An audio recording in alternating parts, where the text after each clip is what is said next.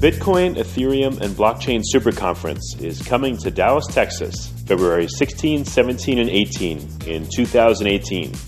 If you know of a better way to get the latest insider knowledge about crypto, to hear directly from the top minds in this field, to interact personally with eight hundred fellow crypto lovers, hodlers, investors, miners, traders, developers, and founders, then I'd like to hear about it.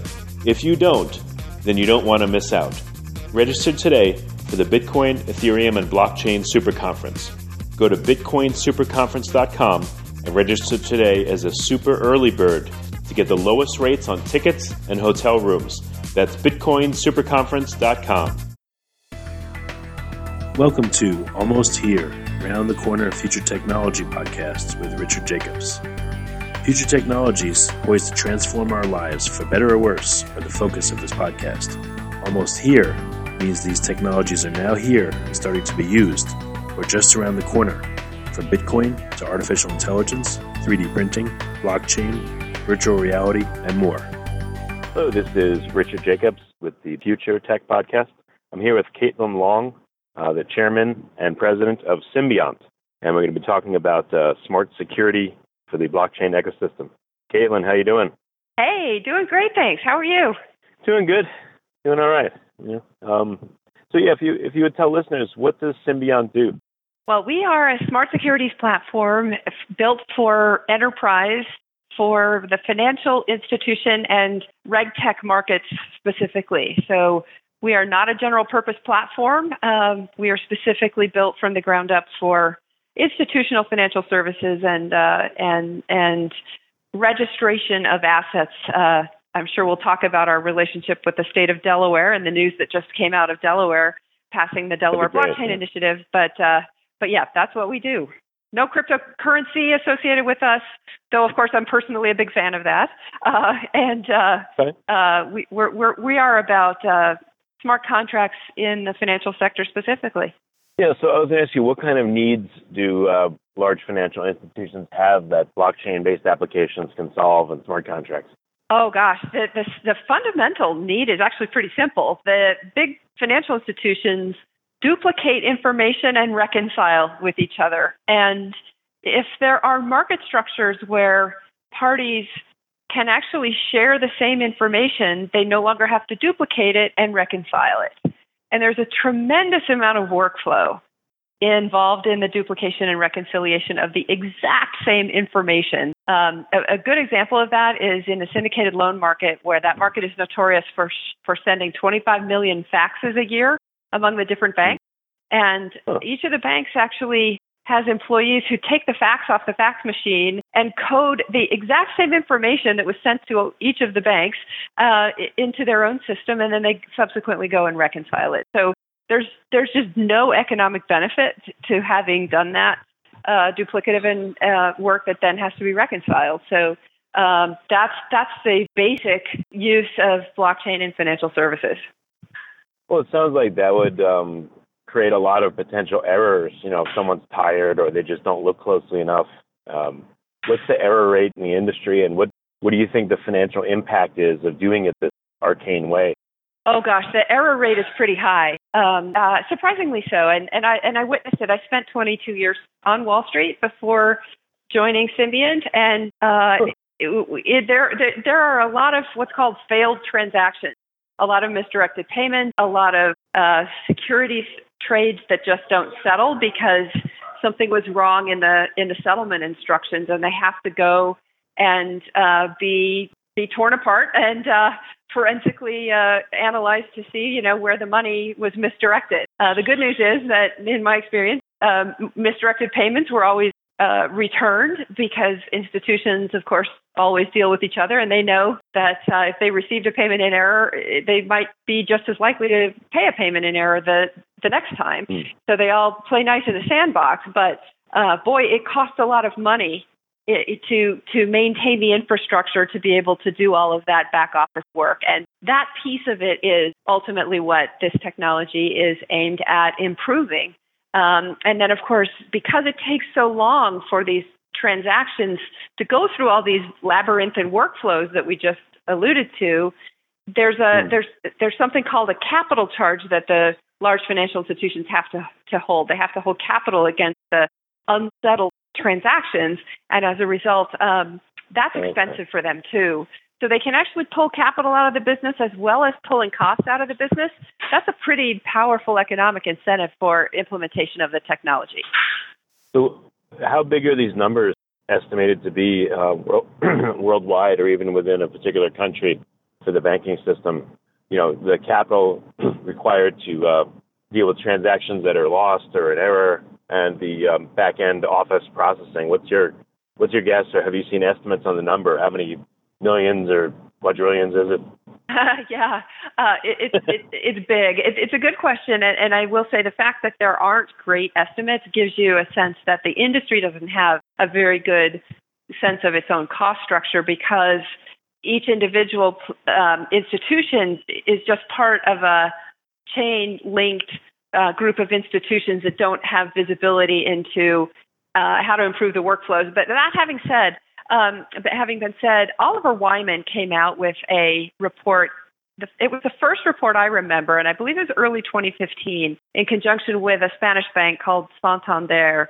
And they estimated that the big banks could save eighteen to twenty-two billion dollars by twenty twenty-two with deployment of these technologies. And I remember, you know, that sounds like such a huge number. But I remember thinking at the time, because I worked inside a bank, I knew what the ca- cost structure was. That was way too low an estimate really? of the cost savings if this technology really took off. And um, and it, the subsequent cost savings estimates that have come out of the consulting firms, I think Accenture uh, created a, a more recent um, estimate of cost savings uh, for a subset of the banking industry, and, and and their estimate went way up of the potential cost savings. And so they're starting to to realize. But I think the most interesting thing about that first report was that it was received by the banking industry with some degree of, of uh, disbelief and almost ridicule, because everyone thought that the estimates were way too high. And in fact, actually, uh, now it's coming out that those estimates were actually too low and the potential cost savings are greater. But with all that having been said, it, this is not a short um, upgrade cycle. This is going to take years. And so I think the hype cycle in the blockchain industry, to some extent, has gotten ahead of the, at least the big financial institutions' um, time time cycle for adopting the technology en masse. That's going to take time. So, what's it going to look like? The solution that you think, is it going to be a private blockchain that only institutions of a certain size are connected to? Is it will it be public? Will there be a token for some reason? You know, what what will the solution look like, you think? No, I think in different markets, there are going to be lots of different solutions that come, that bubble up to the top. It completely depends on the market. And uh, so uh, you see lots of different uses for, uh, for for Bitcoin, for example, just to take the first um, crypto asset. Um, there's a tremendous amount of emerging market activity happening in small value payments. It's not so much anymore because the uh, fees have gone up. Um, but Bitcoin, as as those of us in the community know, for the last few years has really been an emerging market story. It hasn't been a developed market story. And it is it is just cheaper to move money um, from country to country using Bitcoin than to go through a traditional foreign exchange provider. Um, that's just one example. So, uh, and I do believe that in, in certain niches of, of foreign payments, especially um, remittances, that Bitcoin actually really can Uh, make significant inroads. But uh, in, in uh, for example, the Delaware Blockchain Initiative, the big financial institutions and governments are not interested in uh, using a um, pseudonymous system like Bitcoin, because they don't know who the end customer is, and they don't know um, uh, that they're not involved in anti-money laundering. So the big financial institutions have much greater compliance requirements, and as a result, uh, they they tend to gravitate more towards these private systems. But that said, I think there will be many blockchains that will all integrate with each other. Frequently, folks use the word interoperate with each other. I think integrate with each other is a is a much better word. Um, and in different markets, different different systems will bubble up to the top based on the unique characteristics of that market and which technology addresses those characteristics the best. So if you could snap your fingers and put your solution in place right now, what do you what would that look like? So, you know, tomorrow everyone adopts it, and it's your best guess on what you think will work well for, you know, for different use cases within the industry. What what would that look like? Yeah, uh, great question. So uh, we are are already providing a platform for the syndicated loan market. Again, institutional market, that's um, large financial institutions trading with each other in the big institutional loan market to big companies. Um, and there are nineteen financial institutions that worked with us on a big proof of concept that we delivered at the end of March. And uh, Credit Suisse is the quarterback of that of that project. And they have publicly said on the record in other interviews that they expect to have loans live on the platform in early twenty eighteen. So that kind of gives you a sense of their timing. Um, mm-hmm. And we think we can we can meet that timing. But again, um, you know, this isn't something that happens overnight. Um, so so that's loans. And then what's next? We actually think the Delaware Blockchain Initiative is really important to getting the securities markets changed over to blockchain technology. This is going to take a long time, but I think the fixed income markets go next. So you'll see the the, the private uh, bond market, like corporate bonds, asset-backed securities, mortgage-backed securities, and the like, will start to use the blockchain technology before the the public equity markets do.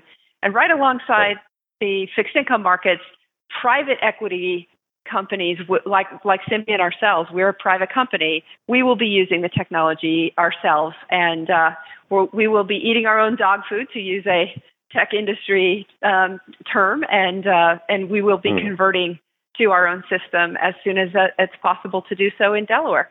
So how come um, some bank systems are using fax still? Why, you know, there's databases have been around, computers, internet for quite a while.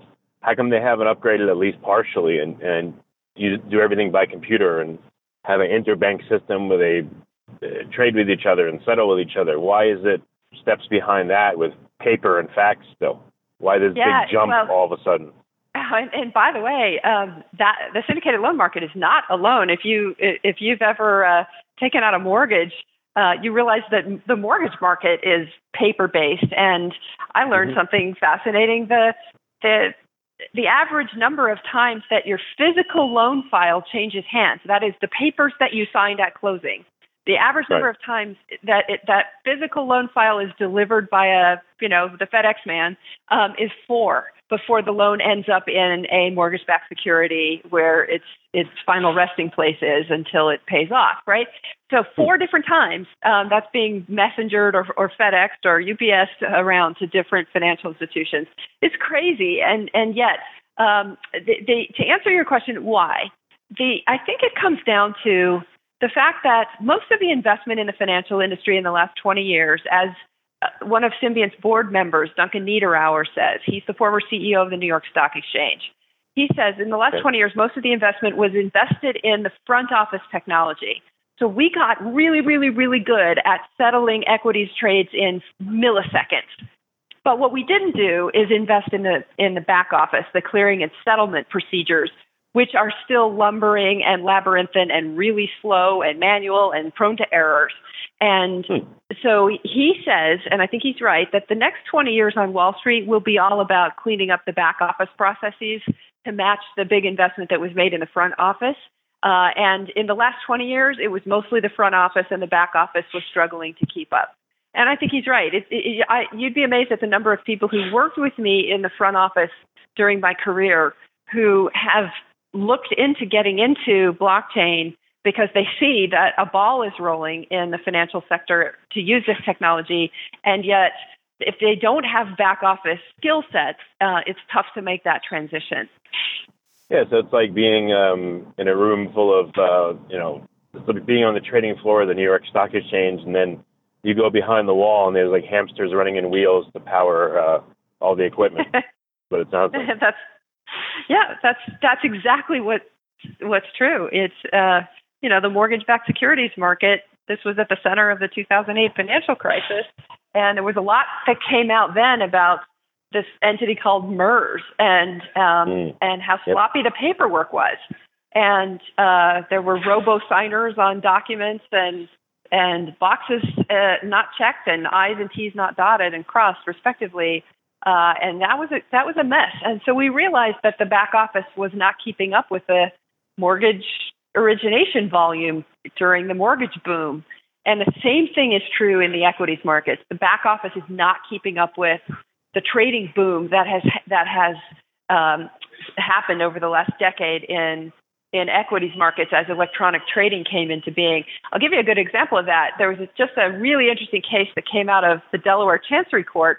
Um, as most of your listen- listeners would know, Delaware is, is where a majority of U S corporations incorporate. It's got the best and most developed court system and body of case law, very clear rules on what is expected of executives and directors. So um, there's very clear rule of law if you incorporate in Delaware, which is one of the reasons most companies do. And this case was, it, it involved Dole Food, the pineapple company. And uh, the, the facts are uh, not uh, that critical except for this one, which is that there were thirty-six point seven million shares outstanding, and there were more than forty-nine million valid claims filed for those thirty-six point seven million shares outstanding. So roughly right. one-third more shareholders showed up to claim Dole Food shares than actually existed. And hmm. uh, that's a, a, admittedly an extreme example, but it just goes to show you that uh, the system does not always keep accurate track of who owns what. In spite of all right. of the investment that's been made in it, uh, it's it's not accurate. And I think when it comes down to recording who owns what, that's that's a pretty fundamental uh, registration requirement of capitalism, of of, of companies, of, of of property rights. The system has right, to keep yeah. good track of who owns what, and uh, and if it doesn't, um, you know, imagine if if two people showed up uh, claiming that they owned your house, and, yeah, and you thought, gosh, you know, I own my house, but that could happen. Um, and it doesn't very often, but if you get stuck in those kinds of situations like the Dole Food shareholders did, it, it's very unfair to mom and pop. And, and I think this is one of the reasons why I love what Symbiont is doing and respect what a number of other blockchain companies are doing, trying to improve the accuracy of books and records, because they ultimately want to ensure that mom and pop, the, the real investors, mom on the street, mom, you know, mom and dad on the street, um, yeah. it's mutual funds, pension funds, insurance companies, they want markets to be fair to those investors and not to the hedge funds who figured out how to take advantage of balls that get dropped in the settlement system, for example. Um, and, you know, trying to double dip on, in situations like the Dole Food case. That's fundamentally unfair to regular folks. And and right. philosophically, that's what blockchain companies like Symbiont are trying to clean up. All right, we'll, we'll get to the new Delaware legislation in a minute, but I, I just have one more question. Why now? If the back-end systems have been so antiquated for so long, why now? How come this didn't happen ten years ago or five years ago or right at the end of the financial crisis? Is it because blockchain technology is so exciting and sexy, or is it, you know, and are, are banks ready, or they feel like they feel compelled to take on this new technology because it's, it's everywhere? Uh, yeah. Why now is obviously Satoshi Nakamoto, when, when he, she, or they created Bitcoin, came up with something revolutionary. And the technologists explained to me that what Bitcoin is was there wasn't a whole lot new in Bitcoin itself, but what it did was took different things that had been building over the years and combined them in a way that had never been combined before. And that opened the eyes of a lot of people to the reality that distributed systems could replace centralized hub and spoke I T architectures. Um, I recently heard our chief technology officer, Adam Krelenstein, explaining also that it's the consensus mechanisms that are used in distributed systems. The algorithms got a lot better in the last ten years. And again, that's part of the reason why Satoshi was able to create Bitcoin in the first place, the, cons- the proof of work consensus mechanism. He was able to create uh, a means by which disparate parties who don't know each other can reach, uh, can, can create um, a shared record of truth. And uh, it, the, the I T systems did not exist to be able to, to, to do that until fairly recently. So it is uh, an expansion of I T capabilities. But I, I think implicit in your question is, gee, did we really have to wait for blockchain to take the syndicated right. loan market off the fax machine? No, of course we didn't.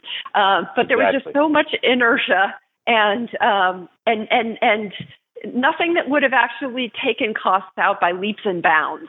Uh, that as a result, um, blockchain was the was the right thing to come along at the right moment in time. Um, I think that I, I mentioned earlier the hype cycle has gotten ahead of itself. I do think this is going to take a long time, um, and I've said it may take twenty years uh, to, for the whole financial sector to uh, pervasively start using this technology. Um, in part because the switching costs are very high, and it's, this, this I T architecture is very different, as I alluded to previously, from the existing systems, and so it doesn't plug into the existing systems very easily. It actually is more of a replacement than a, a simple upgrade um, right. to give yourself new bells and whistles. So therefore, it is just going to take longer. That makes sense. Okay. All right. So let, let's talk about the uh, there was recent legislation passed in Delaware in regards to cryptocurrencies and you know, token-based assets. Can you tell me what that was and, and how it, does that affect you guys and how are you guys playing into it? Sure. So it is July eleventh or July twelfth when we're recording this, and as of now, the governor has not yet signed the bill, so it's uh, it's been uh, passed by both the House and the Senate nearly unanimously, and so it's yeah. on the governor's desk. And if he signs it, it takes effect August first. Now, the the world doesn't change with the flip of a switch on August first. Uh, what will happen is uh, that will enable companies to maintain books and records in, blo- in blockchain form. So anyone who's using an Excel spreadsheet will now legally be able to use a blockchain to keep track of their of their shareholder uh, um, uh, and and uh, corporate uh, directors and corporate registries, uh, as well as um, uh, uh, what's called U C C one filings, which is the filings that banks make to perfect a security interest uh, over collateral when they lend uh, against collateral. So um, uh, so that takes effect August first. The real benefit in my mind will be when the Delaware Division of Corporations incorporates into the blockchain. Uh, that will enable something really, really important, which is the financial institution at its genesis moment, at its very creation. If that financial instrument is created on a blockchain, every workflow related to it upstream over the years can then be digitized and traced back to that initial inception moment when that financial instrument was created on a blockchain. If that financial instrument is created in a piece of paper, then everything down down the down the road over the uh, subsequent years that takes place related to that financial instrument has to tokenize somewhere along the line. And so the ability to register the actual instrument, to have it live its entire life from inception to its natural maturity, maybe thirty years later, for example, on a blockchain. That's the critical aha of the Delaware Blockchain Initiative. And that is going to require the Delaware Division of Corporations um, to, to use the technology, and stay tuned for some announcements from them about that. But as of August first, blockchain replaces spreadsheets for for right. companies keeping track of their of their capital structures if they want. What do you think is going to happen? Which blockchain? Are people going to all of a sudden start using a certain one, or is it? I, I'm sure one will come to the fore, but you know, there's services like yeah. Factum that can take data and Merkle tree it in and squash it down so it can be anchored into the Bitcoin blockchain.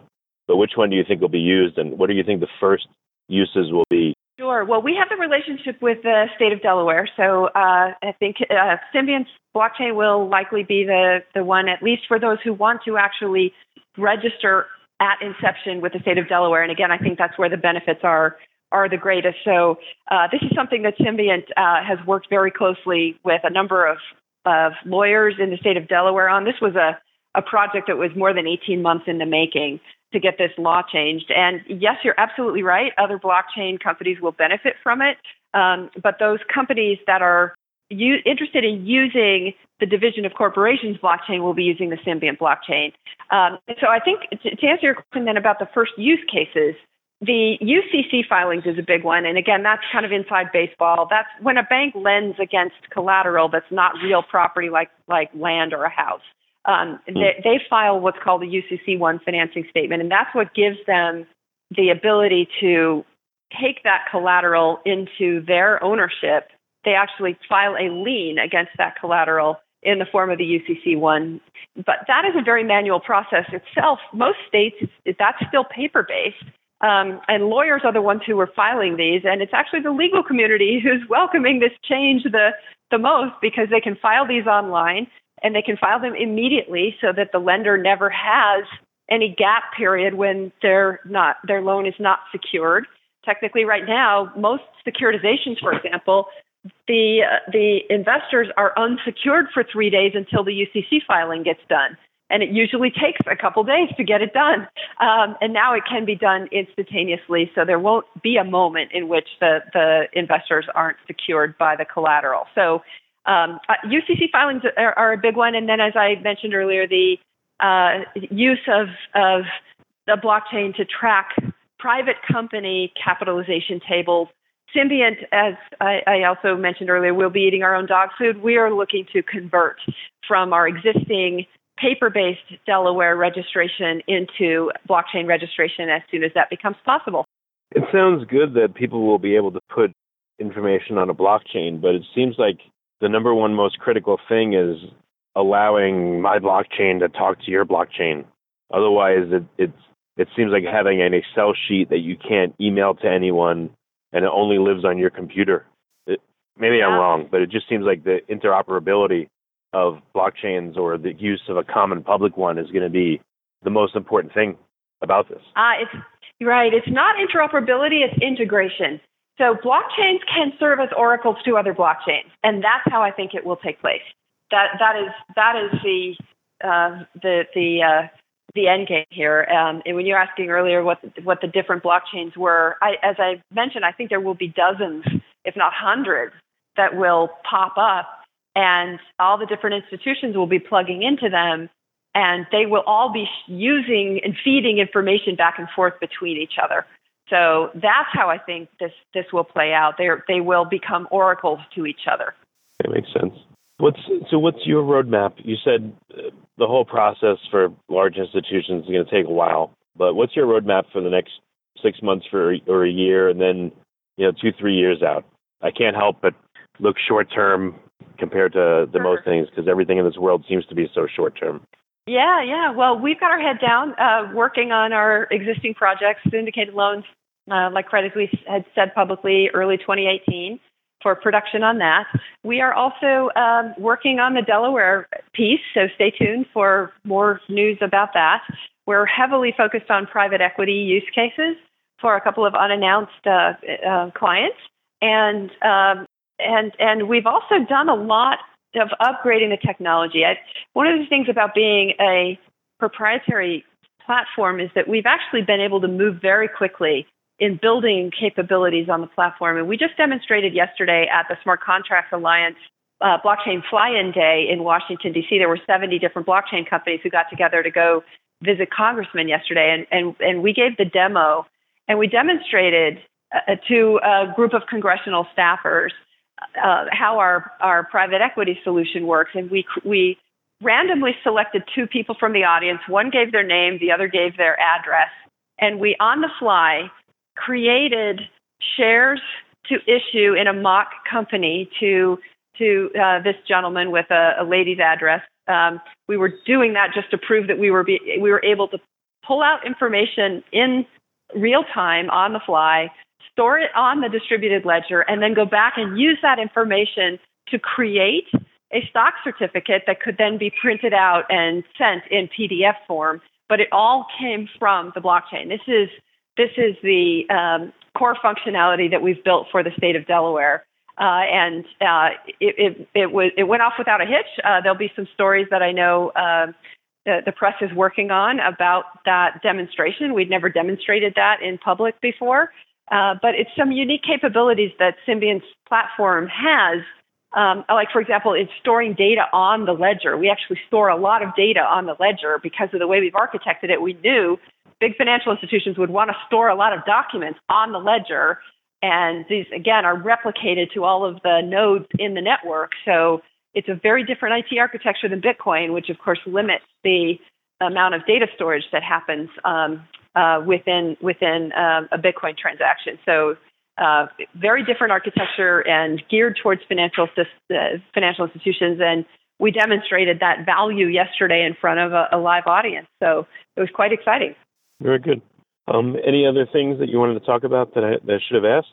Well, I realize I didn't answer your question about two to three years down the road. I do think public mm-hmm. securities will, will end up on blockchain. There are a number of companies, ourselves included, working on on-ramps and off-ramps between the existing public securities systems, which are very different in their in their ownership structure, and uh, and blockchain ownership systems, where they in the blockchain the individual um, securities owners would actually own the shares in their own name. That is not how that how the public securities markets work today, and so creating bridges between the two systems, I think, is going to be how the public markets end up using blockchain. And we're hard at work on that. I won't promise that that's going to happen quickly. We think that's going to take quite a bit of time. But again, the Delaware Blockchain Initiative is uh, is is one of those necessary but not sufficient steps in order to pave a path toward restoring private property rights in securities back to the record owner of the securities, as opposed to having them owned in street name. Yeah, no, definitely. It's going to be very important in many countries around the world, when some of which have zero property rights. And governments Absolutely. and uh, all kinds of people are stealing from them, you know.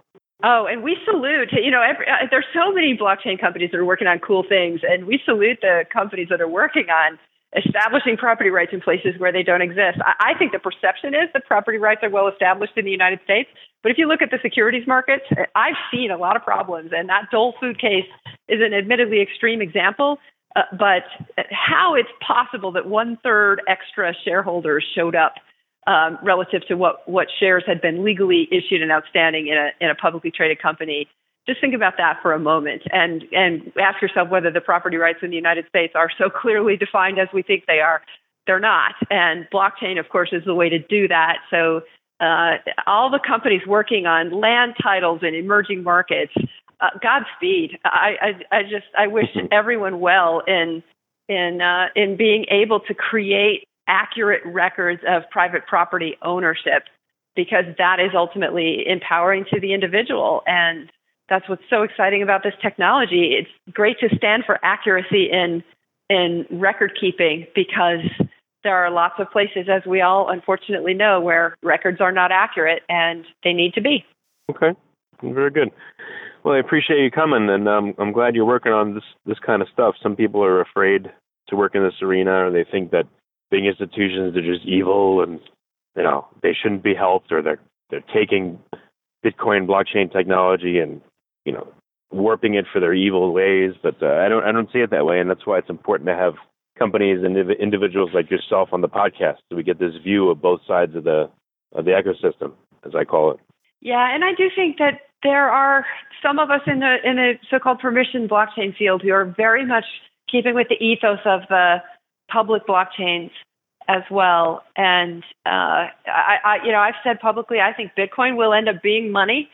It may, again, take twenty years. It's not going to be a short process, but eventually the mainstream financial system will get comfortable with it. And it may morph so many times that it doesn't look like it does today, but we'll still call it Bitcoin. Um, or maybe we won't call it Bitcoin, but it, the underlying Uh, technology will be very similar to what we have today. This is going to tip. There's the, the genie's out of the bottle. And the nice thing about applying this in institutional financial markets like Symbiont is, is that we are very much keeping with the ethos of decentralization. We didn't create backdoors for Symbiont to centralize roles in our system. We are, we are not seeing client transactions. We're not signing client transactions. It is a decentralized system, except for the fact that it's permissioned so that the financial institutions can get comfortable with the know your customer and anti-money laundering rules, which is just a reality, whether we agree with them or not. Um, it's just a reality of how financial markets work today. And so that's why the public open systems are, are not deployable by the big financial institutions. They have to have permissioned systems. But within the permission systems, how centralized the system is, is a, is a very good question. And there are very few systems in the permissioned area that are truly decentralized, and Symbiont is one. Well, very good. Well, thank you for coming on the podcast. I really appreciate it. Thank you very much. The Bitcoin, Ethereum, and Blockchain Super Conference is coming to Dallas, Texas, February sixteenth, seventeenth, and eighteenth in two thousand eighteen. If you know of a better way to get the latest insider knowledge about crypto, to hear directly from the top minds in this field, to interact personally with eight hundred fellow crypto lovers, hodlers, investors, miners, traders, developers, and founders, then I'd like to hear about it. If you don't, then you don't want to miss out. Register today for the Bitcoin, Ethereum, and Blockchain Super Conference. Go to bitcoin super conference dot com and register today as a super early bird to get the lowest rates on tickets and hotel rooms. That's bitcoin super conference dot com. You have been listening to Almost Here, Around the Corner Future Technology podcast with Richard Jacobs. Subscribe to this podcast, post a review, to discover more future technologies that are poised to transform our lives for better or worse, such as Bitcoin, artificial intelligence, three D printing, blockchain, virtual reality, and more.